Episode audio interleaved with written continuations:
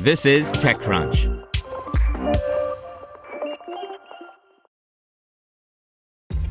This episode is brought to you by ShipStation. You know, some things take a lot of work, like sending little robots to far off distant planets. And just as that's challenging, so too is running a successful e commerce business, especially when there's so much to do. So I want to introduce you all to ShipStation.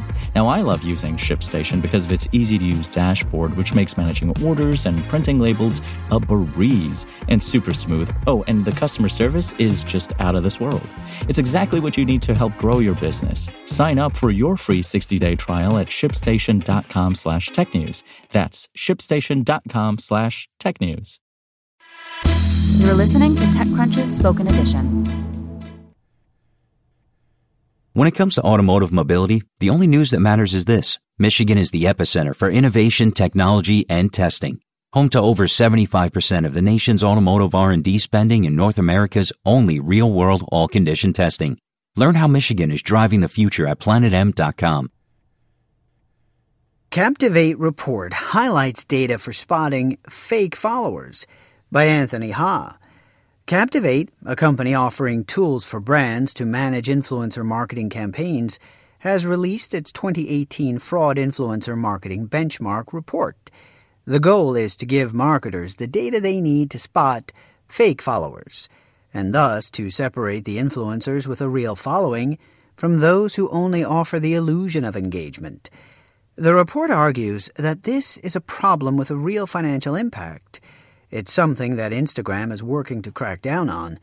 With $2.1 billion spent on influencer marketing on Instagram in 2017 and 11% of the engagement coming from fraudulent accounts, for influencer marketing to truly deliver on its transformative potential, marketers need a more concrete and reliable way to identify fake followers and engagement, compare their performance to industry benchmarks, and determine the real reach and impact of social media spend, Captiv8 says.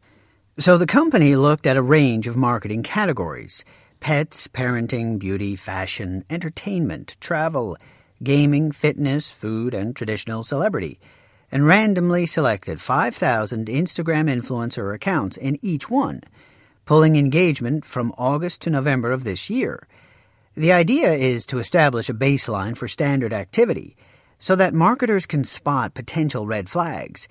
Of course, everyone with a significant social media audience is going to have some fake followers, but Captiv8 suggests that some categories have a higher rate of fraud than others. Fashion was the worst, with an average of 14% of fake activity per account compared to traditional celebrity, where the average was just 4%. So, what should you look out for?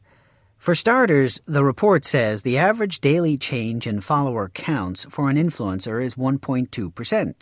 So, be on the lookout for shifts that are significantly larger.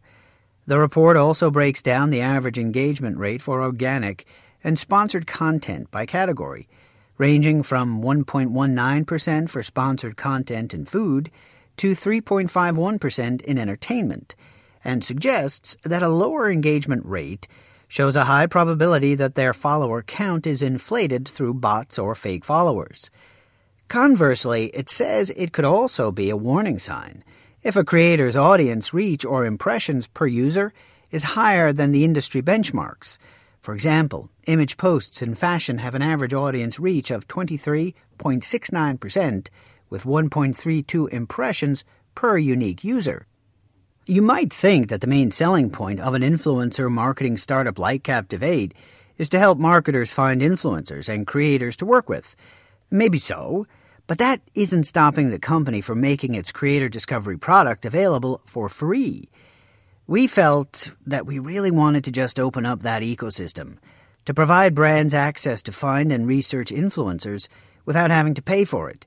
Co founder Krishna Subramanian told me. Through the free product, marketers can look through the 1 million plus influencers indexed on the platform.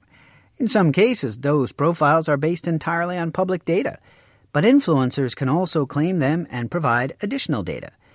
Marketers can then search based on filters like personality archetype, content type, location, representation, and much more. Plus, Captiv8 is offering demographic and brand affinity data about an influencer's audiences. Until now, Subramanian said that if you weren't paying for a service like Captiv8, you could only find influencers in scattershot, ad hoc ways, like reading articles about the top influencers in various categories. On Captiv8, meanwhile, marketers are apparently spending two hours per day on creator discovery, saving them 60% of the time they would have spent on the process. So, why make it available for free? While brands like Dr. Pepper, Snapple, StubHub, and Honda already use Captiv8, Subramanian said the goal is to widen the funnel, turning this into the default place where marketers go to learn about influencers. And then, of course, the company can upsell you on Captiv8's entire end to end SaaS platform, charging for additional audience data, as well as tools like campaign management, measurement, and social listening. Want to learn how you can make smarter decisions with your money? Well, I've got the podcast for you. I'm Sean Pyles, and I host NerdWallet's Smart Money Podcast. Our show features our team of nerds, personal finance experts in credit cards, banking, investing, and more. And they'll help you make the most of your money while cutting through the clutter and misinformation in today's world of personal finance. You'll get clarity on strategies to help you build your wealth, invest wisely, shop for financial products, and plan for major life events. Listen to NerdWallet's Smart Money Podcast wherever you get your podcasts.